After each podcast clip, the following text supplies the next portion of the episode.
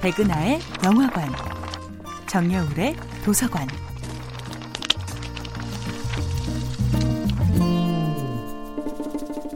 안녕하세요. 여러분과 아름답고 풍요로운 책 이야기를 나누고 있는 작가 정여울입니다. 이번 주에 만나보고 있는 작품은 가스통 르루의 오페라의 유령입니다.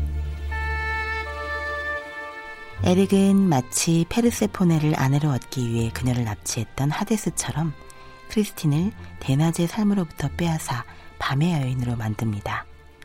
에릭은 자신이 지배하는 어둠의 지하 세계의 여왕으로 크리스틴을 지목합니다.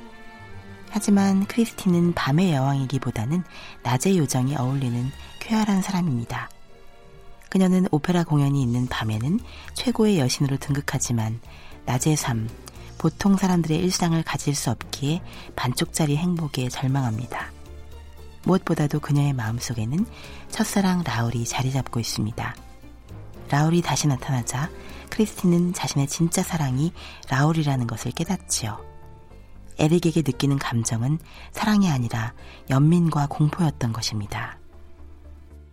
크리스틴은 환상 속의 목소리는 사랑할 수 있었지만 자기 앞에 무릎을 꿇고 앉은 한 남자, 끔찍한 유령 같은 모습을 한 남자를 사랑할 수 없었습니다.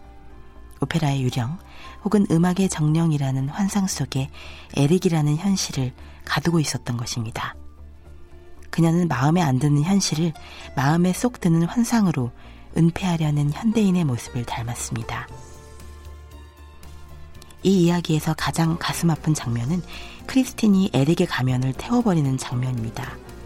그녀는 일시적으로 자신이 에릭을 사랑하는 것처럼 연기하기 위해 가면을 태우는 척 했습니다. 그것이 그녀의 진심이었다면 이 이야기는 완전히 달라지지 않았을까요? 누구도 벗겨낼 수 없는 단단한 가면을 쓴 것은 오히려 자기 자신이 정상이라 믿는 사람들이 아닐까 싶습니다. 우리의 진짜 가면은 결코 태워지지 않습니다. 살아있는 한 우리는 끊임없이 변화하는 상황에 걸맞는 가면을 써야 합니다. 어쩌면 사랑하는 사람을 찾는 일은 어떤 완벽한 메이크업으로도 어떤 성형 수술로도 가릴 수 없는 내 영혼의 상처를 알아봐 줄 사람을 찾는 일일지도 모릅니다. 진정 사랑하는 사람을 만난다는 것은 내가 어떤 가면을 써도 내 가면 뒤의 표정을 간파할 수 있는 사람을 만나는 것입니다. 가면 뒤에 흐르고 있는 내 눈물을 닦아줄 사람을 만나는 것. 그것이야말로 사랑의 기적이니까요. 정여울의 도서관이었습니다.